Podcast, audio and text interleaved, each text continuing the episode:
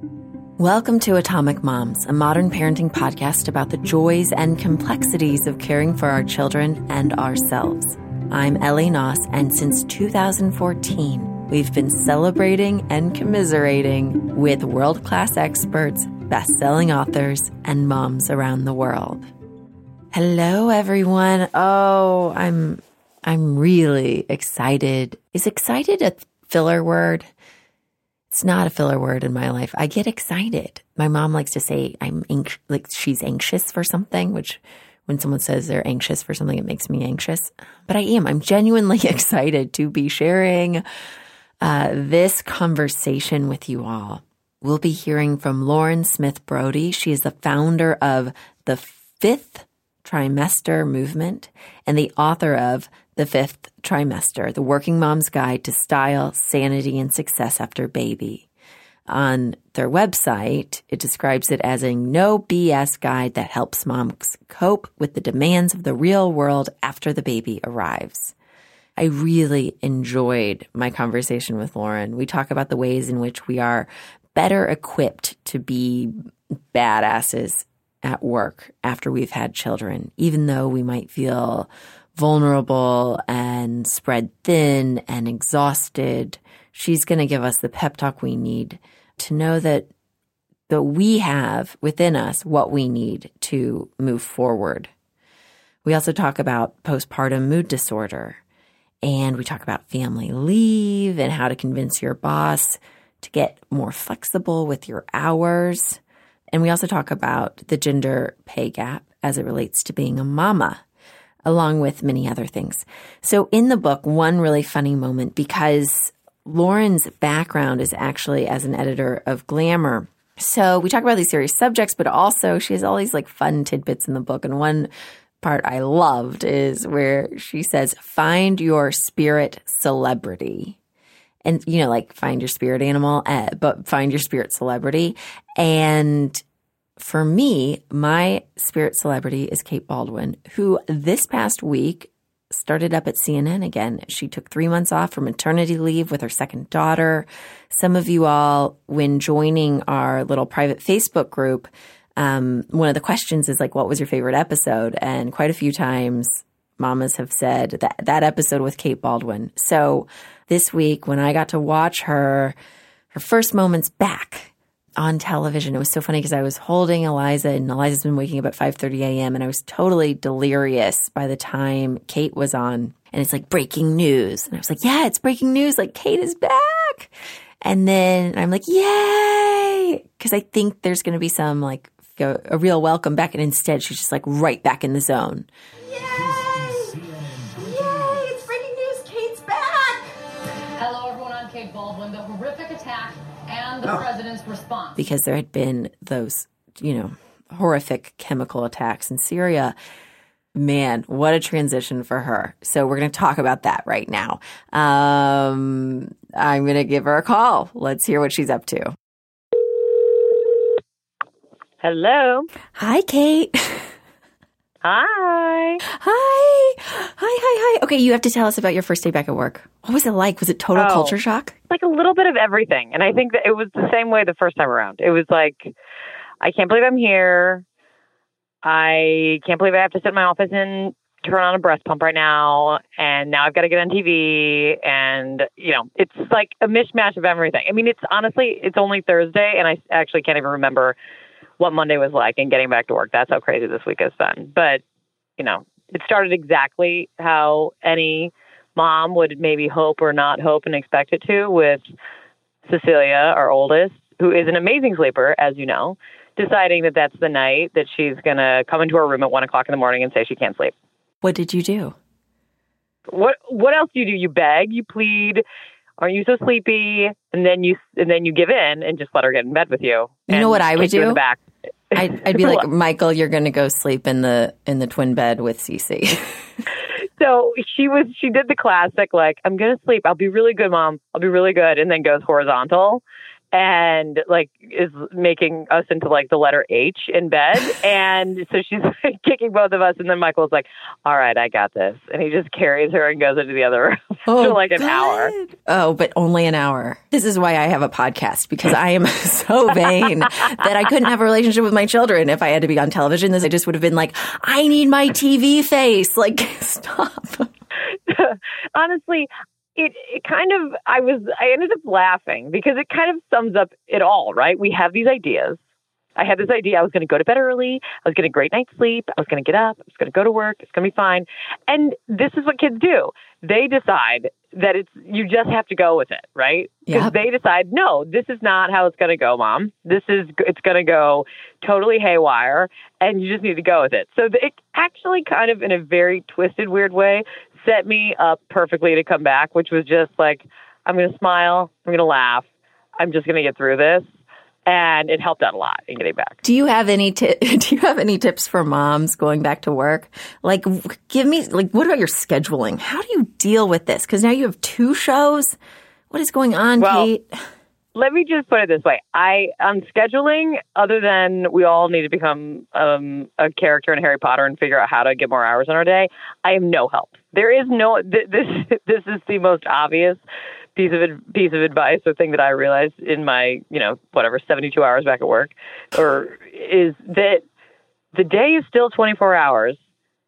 You still have to deal with yourself and work and a child, and now I'm adding another child into it. It's just like, you know, and there's no more time in the day to deal with it. So you thought life was busy before, good luck. And I have not figured it out yet, other than like I forgot to brush my teeth on Tuesday and came into work without brushing my teeth, that kind of thing. So there's that's how I, I've, I'm figuring it out. I'm just forgetting personal hygiene. Maybe that's how to figure figure it out. But I was thinking because I am clearly an expert because I have had a child now and two, and they're still alive, which is wonderful. I've kept them alive. Um, I've got three pieces of advice. Okay. You, and you probably already. You, I, I'm probably going to give them, and you've actually been the one that gave them to me. So just No. pretend like you didn't give me these pieces of advice. Um, one thing that worked for me really um, quite a lot this time is, and this actually, my husband came up with this idea, is I came in. I started work on Monday. I came in on Sunday and went into my office, logged into my computer, dropped off all my pump stuff, kind of like sat in my chair, and then come Monday morning, I felt like I could hit the ground running a little bit better. I wasn't kind of fumbling like where's where do I plug my pump in? What am I going to do? And so it was all kind of here, and so I felt like it was really set up. If it's possible, I think that's a really it's really quite helpful that I came in and kind of set everything up beforehand. So that was helpful. Do a test run. Um, Got it. do a little yeah a little test drive i also spent like about two weeks before i came back every once in a while i just mentioned to cecilia about oh you know when mommy goes back to work you're going to get to you know you're aunt you know you're going to get to do this by yourself. And when mommy goes back to work i'm going to come home right about now to come have dinner with you. So i started kind of having this conversation with her about me going back to work and trying to do it all in a and doing it all in a happy tone. Like Cecilia, you know how you're gonna go you you go to school, mommy's gonna go back to work soon, and that means we both can come home together and talk about our favorite things that day. And it's it she hasn't other than waking me up on that on that morning, she's been really cool about it these past three these past three, four days. So I think that's helped in the transition. We'll see, you know, until she spray paints the wall. But this one, I wished I had someone had told me when I came back from maternity leave the first time, because this I figured out really bothered me and I couldn't figure it out, which was it's a simple truth. Your your life has completely changed, right? You've had either your first child, second child, third, fourth, third or fourth child, or more if you're that lucky. Your life has completely changed.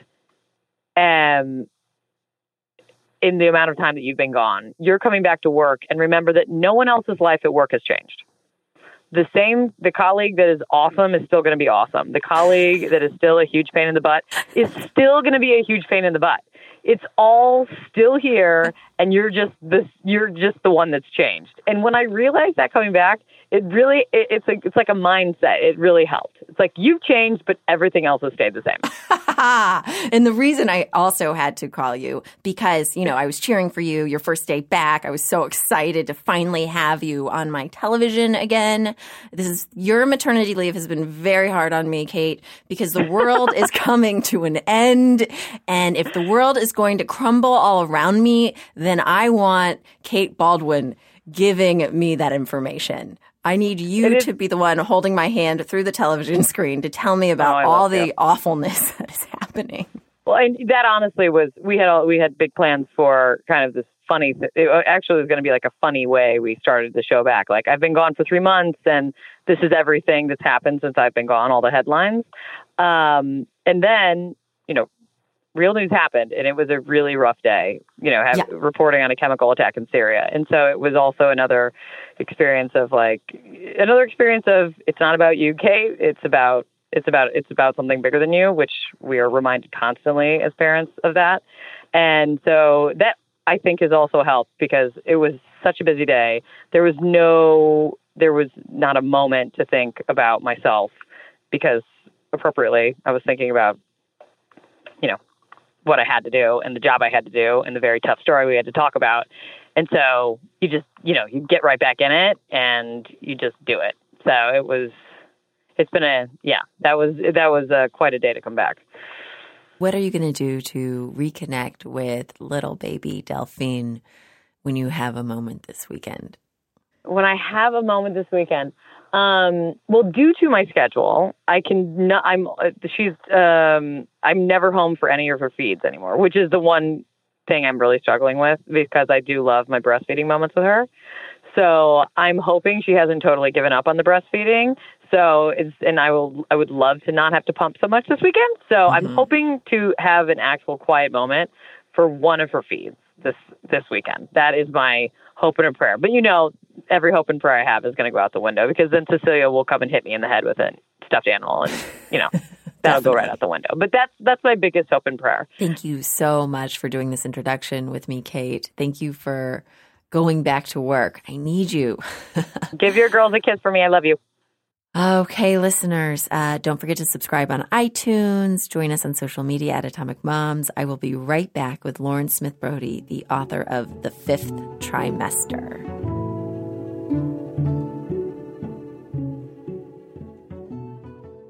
Oh my goodness, Lauren Smith Brody, thank you so much for coming on Atomic Moms. I want to say just right off the bat that I feel like I'm your field reporter covering this book from the front lines.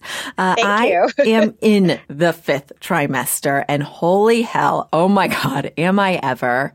Uh, before sitting down to call you, Oh, I could hear my little eight month old crying in the house because she's on day two with a new caregiver so I can work on the oh, podcast. Wow. And oh my gosh, just hearing that crying, it's so rough. So, uh, first of all, I want to say thank you for writing this Working Mom's Guide to Style, Sanity, and Success After Baby. I want to say thank you for writing it in such a, a clear, decisive way where there's like, you know, I love sort of the bullet points. You make it really easy for a sleep deprived mother to get Thank through you. it. It's also really, really fun. Like it's when you don't have any time and you're stressed out, like picking up a book, you want it to be like a fun escape. And I love your voice in this book because it feels like a girlfriend or like a really like juicy magazine article. Like you can kind of fantasize that you're reading this by the oh, pool, even though it has like really important information. So, okay, I've got my gushing over with, uh, but I want to bring our listeners up to speed. So, Lauren, at this point, I'm sure you're sick of answering this question, but what is the fifth trimester? Well, that is the best first question to ask. And I wish you could see me sitting here just nodding my head at my computer screen, looking at your picture on Skype. Um, thank you for all of that. And you have, you have absolutely all of my empathy. And um, essentially, I, I, I wrote the book, and I should I almost like to say I researched the book more than I wrote the book because yes, I wrote it, but that was the easy part. It was really interviewing all these moms from different work backgrounds, different careers, different approaches to motherhood. Um, that really was at, that is at the heart of it. But through them, I feel like I've been able to put together what I wish I had had in that moment myself, which is just this massive collective working mom mentor. I don't have all the answers at all, but collectively, I'm convinced now that we really, we really all do. And there's something just born um, in motherhood um, or at least um, furthered in motherhood, um, just this the sense of wanting to nurture not just your baby, but also the other women around you. And it's a really um, it's a really useful thing for society, and it is also something that I think we can um, we can use to fuel ourselves in a moment in our careers when we may not feel like we're sure of everything. One thing we're sure of is we know we can help other moms. And that is a really validating and confidence inspiring thing. Um, so, all that aside, what is the fifth trimester? So, the fifth trimester is when the working mom is born. Tagline. Um, so, it is, you know, you know, obviously what the first three trimesters are.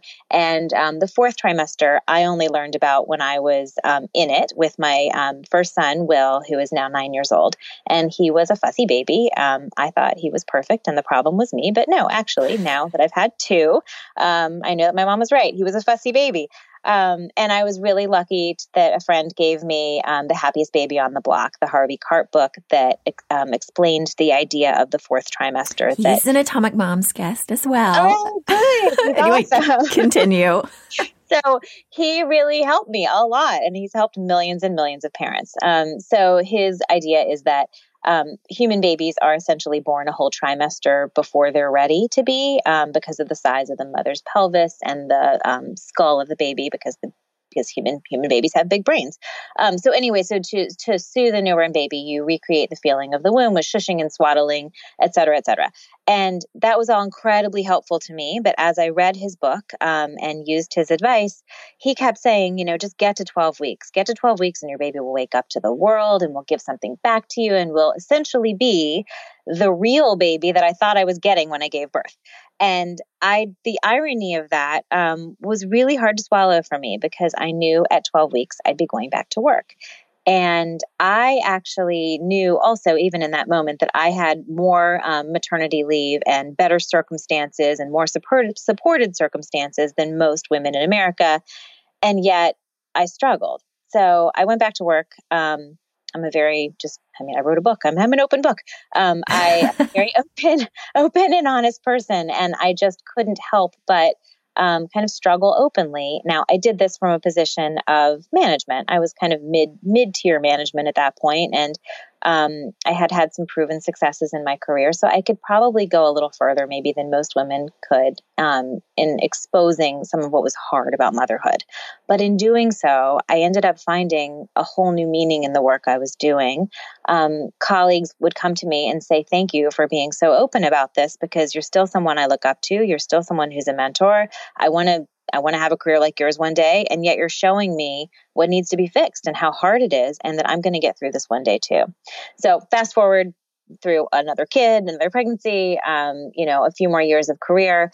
And I realized that I wanted to actually go and make this um, a whole a whole project. And so I, I wanted to write a book. I had the idea of this term, the fifth trimester, that there was this whole other finite trimester of development that happens for mom. Um, but I, I, I, knew that I couldn't do it only from my own vantage point. Um, my position was one of, of some privilege. You know, I was sitting in a magazine office in the middle of New York City with a supportive spouse, enough money in the bank that I could take some of my weeks unpaid. Um, and that's not necessarily typical. So I did a lot of research. I did a huge um, national survey that reached more than 700 moms. I did deeper interviews with 100 more. I did another survey of dads and partners, and I was able to start connecting the dots of people's experiences to see, you know, um, what what helps, what is going to get us through this transition back to work, knowing that in America right now. It happens um, before most women are physically and emotionally ready to go back to work. You're there. So you're there. How are you going to stay in and make change from within? First of all, just be able to stay in your career and keep pulling in a paycheck and keep advancing your career and kind of get the sense of identity that comes from that. Um, but also, now that you're there, how are you going to do it in a way that is going to ultimately make things better in a culture that is not supportive enough of new parents? And I've talked way too long, but that is essentially the genesis of this whole fifth trimester project. Okay, so Lauren, I'm going to set the scene. let's, yeah. let's, okay, let's pretend we're with a new mom and it's her first day back at work. Okay. Yeah. She's in the bathroom and she's doing that like look in the mirror thing. Oh God. Yeah. and she's feeling scared and unprepared. Okay. What do we say, Lauren? Like, how do we give that mom like a bathroom mirror pep talk? Oh, that she needs. That. So, and moms, you can sure. play this part of the episode, like your first day back at work.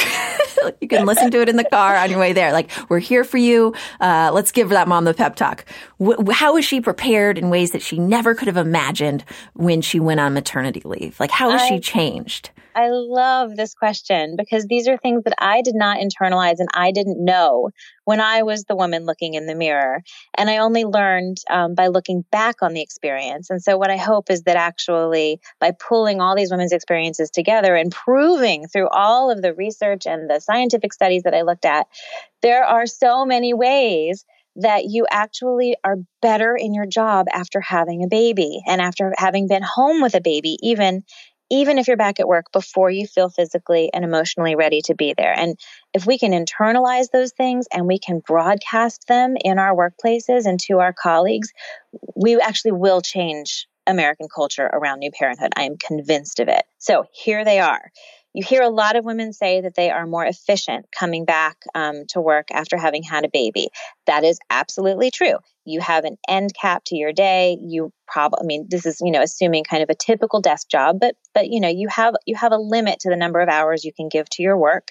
Um, in most cases you have to go home and or pick up a baby at daycare or go home to a baby who's waiting for you and your day ends in a way that it never did before. So yes a lot of women like to say they're more efficient but when you look at why you're efficient i think it's even more empowering. So what it is actually that makes you able to end your day but still get your job done um, you know using less hours than you did before it's because if you have been home with a baby on maternity leave no matter how short that baby has been the, the most drill sergeant like boss you will ever have and has not allowed you to have transition time between tasks. Baby needs one thing, okay. Baby needs another thing, okay. like all you're trying to do is keep baby from crying and maybe take care of yourself too. So that translates directly when you come back to work because you no longer need all of the transition time and pivoting time and taking a breath time between tasks. You're really good at moving from one thing to the next. So what that does is it compresses your day and you actually do get just as much done in less time. That is one thing. Um, another another thing that women like to talk about, um, and this is also true. So women like to say, "I'm better at saying no after having a baby," and that is absolutely true because you have done the negotiation in your mind and you have figured out, like, you know, I'm going to say no to this thing because it doesn't add value to uh, my employer, my job, my larger career, my family life, my happiness. So it, it's very easy to say no to things. But what I actually tell women, suggest that women internalize is the idea also that your yeses mean more than they did before. So if you have the option of going for a promotion or even just something as simple as saying yes to, you know, meeting some colleagues for a drink before going home, you've done you've done the, the negotiation in your mind. You've done kind of the mental math around what am i going to have to steal from and take away from in order to say yes to this. So by the time you say yes to something that's a real yes. That is a, a more meaningful yes than you probably have given previously before you had a child. So it's it's important to realize that too. Then the other thing i say is that coming back please know that yes, if you want to move up the ladder and you happen to be the like 1% of women who in this moment feel really ambitious, go for it. Lean in, and I will tell you all the ways in this book how to change policies from within your workplace. However, for the other 99% of us, including me, and I'm a pretty ambitious person, but I did not feel it in that moment, I will tell you, it is absolutely world changing to come back and just put one foot in front of the other and be open and honest about your motherhood in the workplace. That changes culture too. And it has real impact. And it's not just that it impacts your colleagues and the people around you and your greater industry and even your, your country as a whole.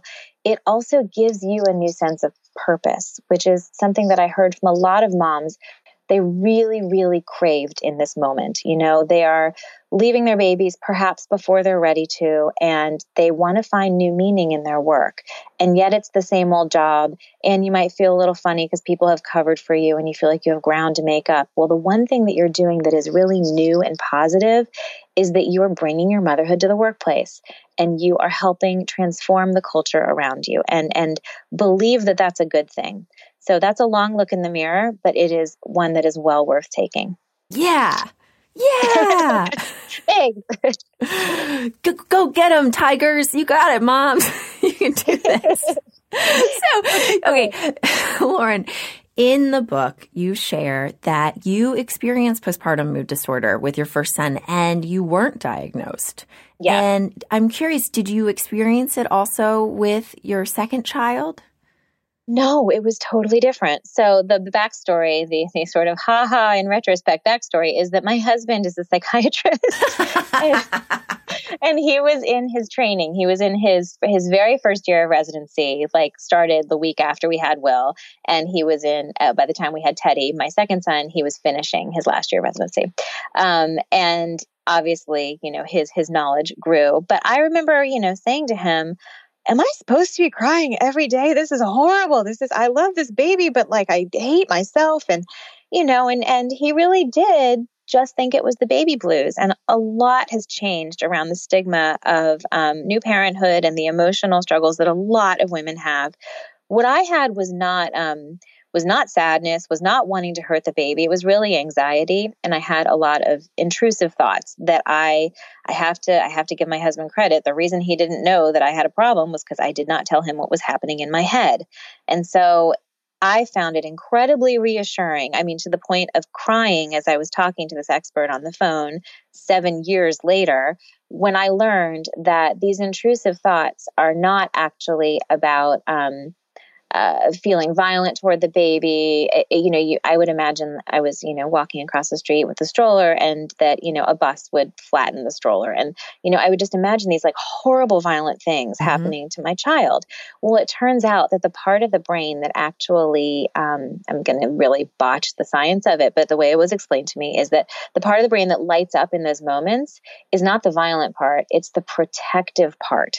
It's that you have an overly active imagination and you are trying to imagine the worst case scenario so that you are prepared should it ever happen.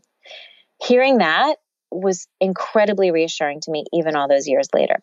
Anyway, but to answer your question, so I did have a very hard time after Will. Um, and yet I, I, eventually, like it took, you know, a few months and actually getting back to work kind of helped me get into more of a rhythm with my days that I found very helpful.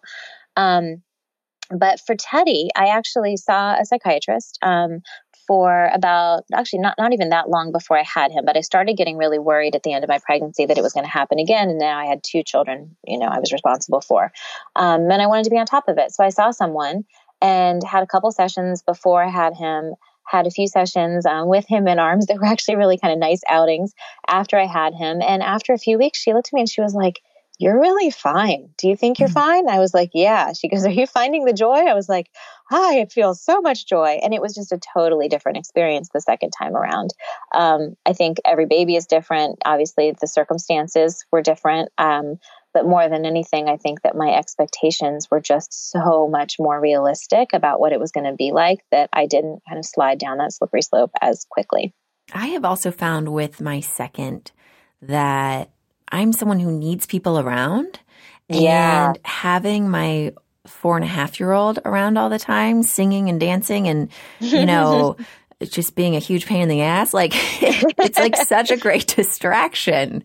Yeah. Um, and it also lets you see what you're what you're going through like the really hard part for is you're going to get to the other side of it with this joyous little child yeah it's not so quiet and there's not as much room when you have the other child there's not as much room uh, to have all of those ruminating thoughts, you know? It's when I'm by myself all day that I get in trouble. I'm the same. But I think that is also very encouraging news that it might not happen this second time. You know, each child is different. And, you know, if you have a fussy baby, just even the past day of Eliza crying more, uh, trying out this new caregiver, it's like, oh, I'm so much more anxious, right? It's like of we course. forget how much the crying can affect us. What Yeah. advice do you have for mothers who are experiencing postpartum while heading back to work?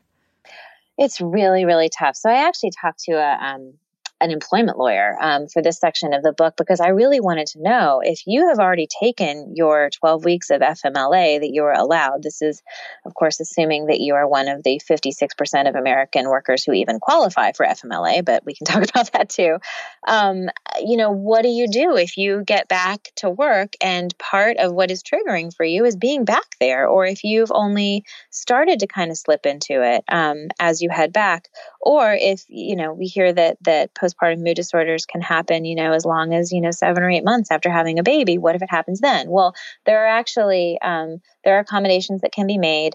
Um, you are um, covered by the Americans with Disabilities Act, and you are actually your employer is obligated if you come to them with this with this problem is obligated to engage in conversation with you and work toward a resolution. And they are required to accommodate you to the point that you would be able to recover and come back. So the end goal is you're coming back. And it doesn't have to be necessarily so black and white of I can work, I can't work. It might actually be a much more kind of dialogue conversation of, well, you know, mornings are particularly stressful. And so maybe you need to get in at 11 a.m. instead, or perhaps it is phasing back into work, um, which is something that is culturally much more normal um, in other countries that are more supportive. Well, every other country is more supportive of new parenthood, but in Europe, there are um, a number of industries and, and actually whole cultures that um, support sort of phasing back into work, and it has been shown to support the economy and to really, really affect retention. Um, and there are, um, I've actually spoken at a couple of places. I do corporate talks, and I've spoken at um, a law firm recently that offered this benefit where they let people choose whether or not they wanted to come back immediately full time or come back part time. Um, obviously, the best situation is if they can also be paid their full time salary for that part time work for just a limited amount of time. Um, but if you just feel kind of in between, like I did at that point, um, you know, I wasn't diagnosed, I just didn't feel right.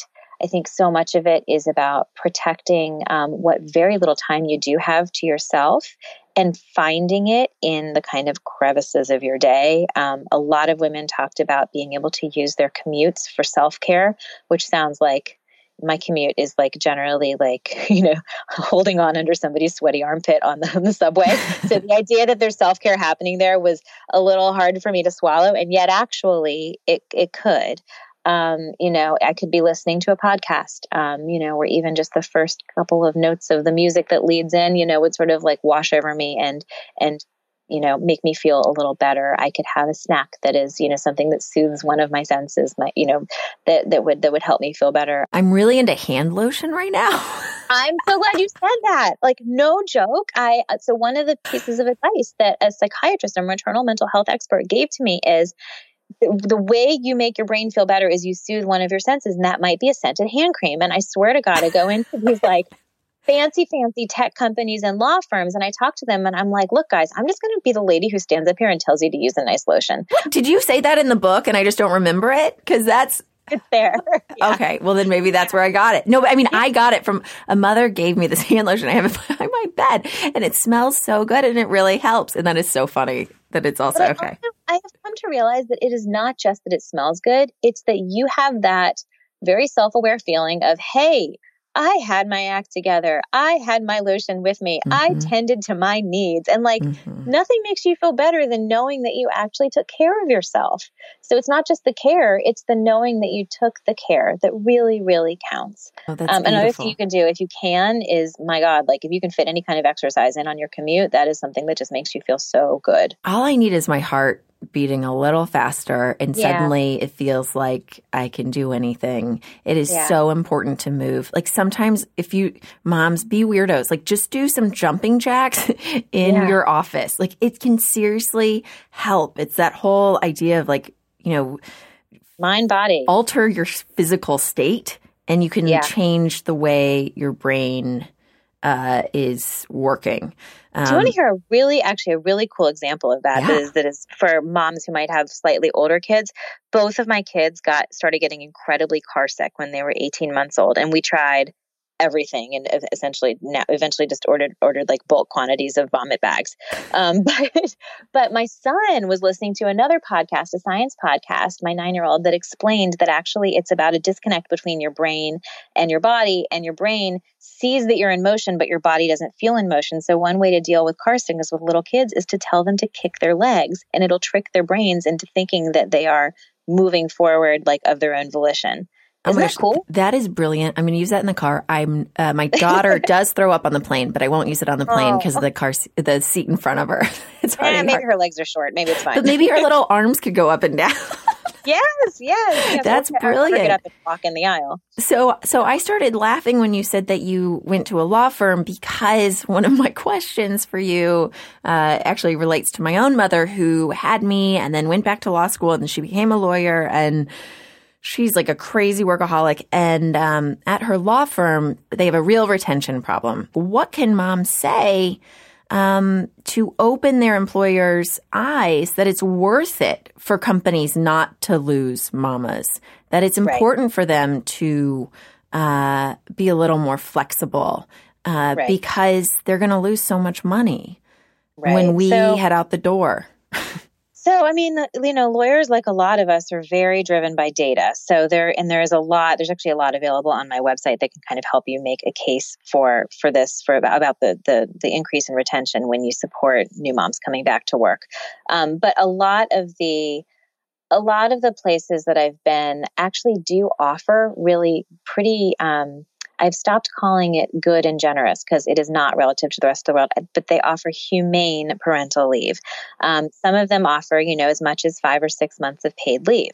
And so what happens is that, you know, they think they've checked that box and, and they like good for them for, for having that. That is great, great, great, great. However, if you're in a particularly competitive field, which you probably are if you're in an industry that can afford to give you that kind of, of paid leave, um, you're coming back to a place that has moved a mile a minute. Um, you're expected to come back and be quite grateful for all of the time that you had at home with your baby. When in fact, you know, you and I both know it is it is not a vacation. like it is hard work. And and if you are as you know professionally minded as I imagine you are, then you've probably also kind of really made the most of that time and and not not taken so many naps probably. Um, but so a lot of it is about tending to um, the period when women first come back. So I mentioned earlier the phase back program that that that is just you know uh, has been shown time and again to be incredibly financially beneficial. Something else that really um, really gets at the heart of it is having um, equal paid leave and equal transition time back for new dads as well. Um, there are a thousand reasons why that is incredibly effective, but it is the thing that really branches the problem from um, home to work and back again, which is that when mom has a longer time at home with baby on parental leave than dad does, mom learns everything on, you know, on the job. And then when mom goes back to work, mom and dad get home at the end of the day, and mom is the only one who knows how to do all the baby stuff. Or she's really tied to having it done her way and doesn't want to let her partner help in spite of the fact that probably they both imagined having you know shared shared parenting style. Um, it's kind of nobody's fault. It's a greater cultural problem but it can be really really pretty quickly remedied by the men in leadership at a company taking full paternity leave and also, by the way, if they're past the paternity leave stage, saying, "Hey, I'm leaving to go coach my daughter's softball game at 4:30s on every Wednesday," J- being really open about um, their parenthood in the workplace ultimately trickles down not just to the employees underneath them who have children, but it sends a message to everyone that a personal life is important and it can fuel you in the workplace no matter what kind of work you do.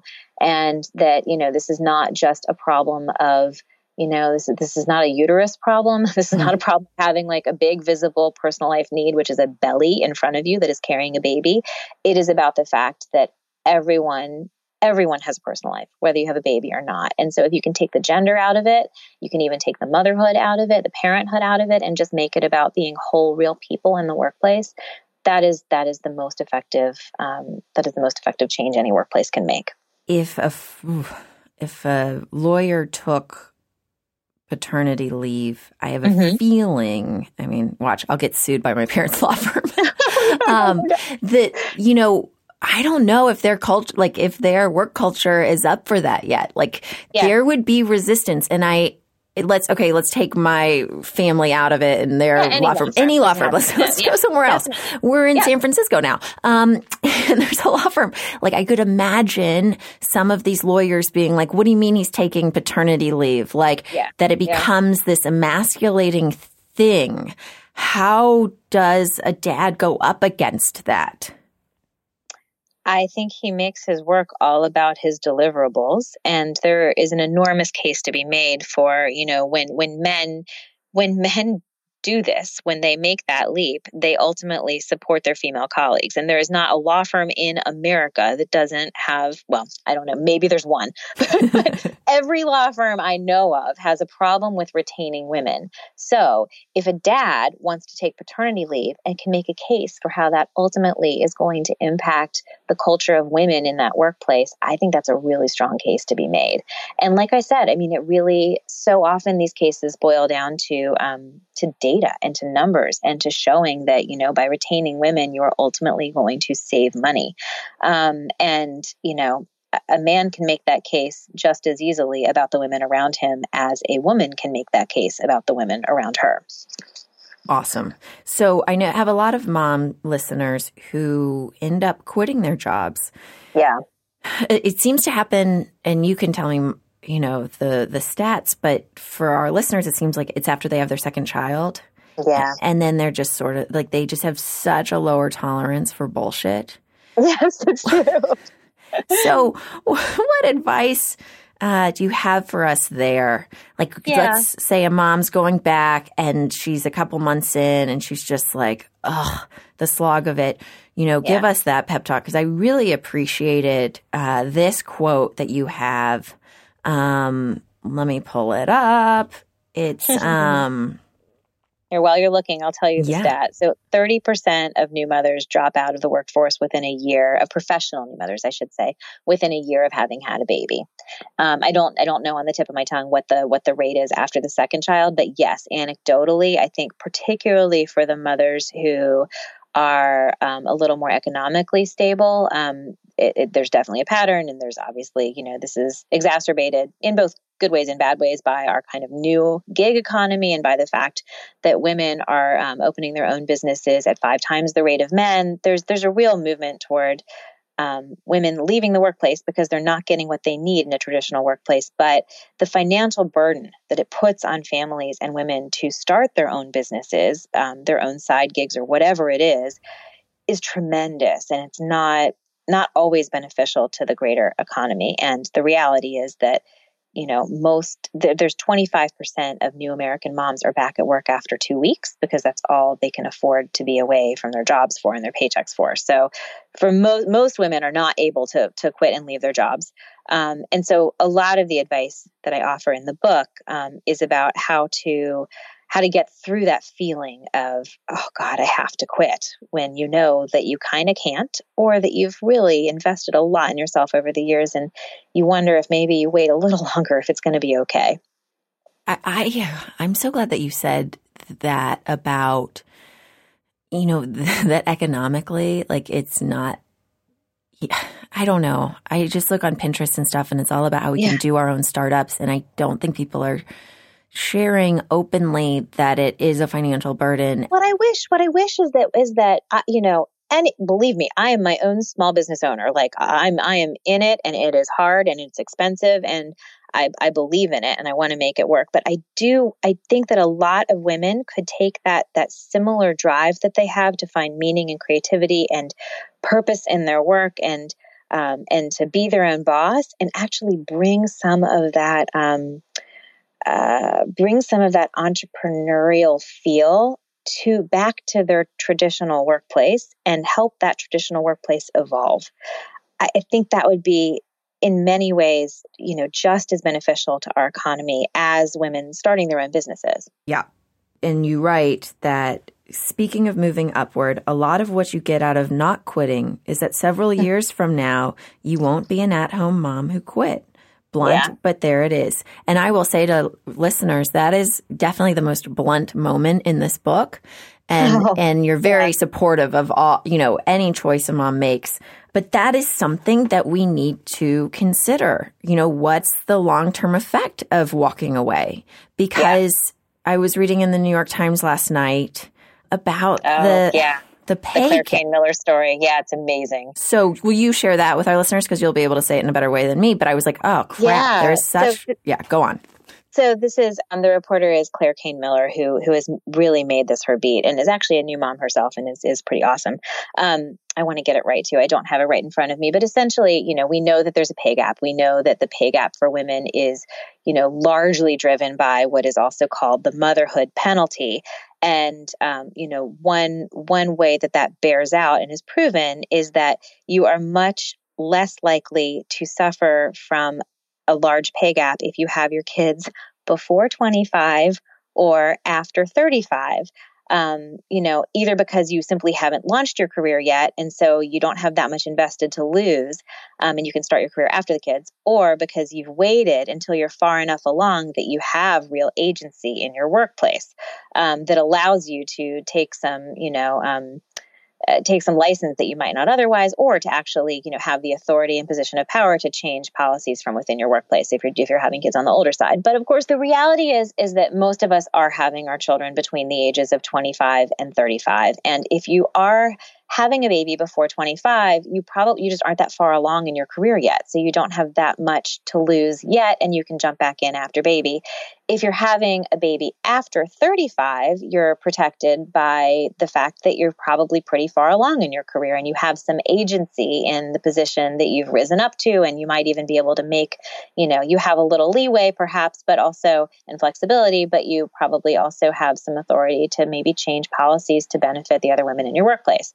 But most of us are having our babies between 25 and 35, and that is the decade that is most impacted by the motherhood penalty and by the pay gap. And it just really reinforced to me last night. I got all jazzed because oh, yeah. you talk in this book about like go back to why you why you have this job. Like, what does it give you? What meaning does it give you? Does yeah. this career give you? Like, looking at it long term, not just the day to day, because yeah. you gotta think to the future when the kids are in school. And it, yeah. and it, made me think this is getting really meta again. fifth trimester mom talking about the fifth trimester, but made me think about this podcast and like the meaning it gives to me and reading that last night, I was like, oh my God, this conversation is so important. Yeah. And you are leading this conversation. Oh, thank you. And you time, are. Time flies, you know? I mean, you have to imagine what life is going to be like when your youngest child is in kindergarten, which is not as far away as you think. And, um, you know, sometimes the only way to stay in is to stay in. But I will say I have really, really learned to redefine what work is. I used to think it was butt in chair at an office. Like it is so many more things than that. And, and I'm living that life now too. Um, but, you know, we all, as women and as mothers, we all work. Some of us just get paid for it and some of us don't. And we have to model for our children the kind of ambition and the kind of purpose in life that, you know, we hope that they will have one day. And I find that really, really helpful when I have to make a decision prioritizing work one day or even one week or even a whole month. Um, you know, to know that my kids are now old enough, and they're not that old, but they're old enough to understand why I do the work that I do because I tell them. You know, I say, I say to be open about your motherhood in the workplace. Well, be open about your career in the home too. Really explain what you do to your children and you know and don't be shy about telling them what you find valuable about working. And a paycheck counts because a paycheck pay, pays for a lot of the things that make their life easier and more comfortable. But you can also say i'm also really proud to be able to meet someone new. And when they say hey what do you do? I get to tell them this thing that i do that's part of my identity. I, I think we i think we want that for our children one day too. And I, I'm I'm reassured by that daily. Well, Lauren Smith Brody, you are a national treasure to mamas. oh my God. I've you. never said that before. Uh, but you are because you give all of us, even mamas who, you know, you're like, I am not going to go back to work uh, after I have my child. Like this book is still for you. There's so much yeah. great advice. Um, we didn't get a chance to talk about it, but I really, really love the 60 second get out of the house beauty routine. Oh, yeah.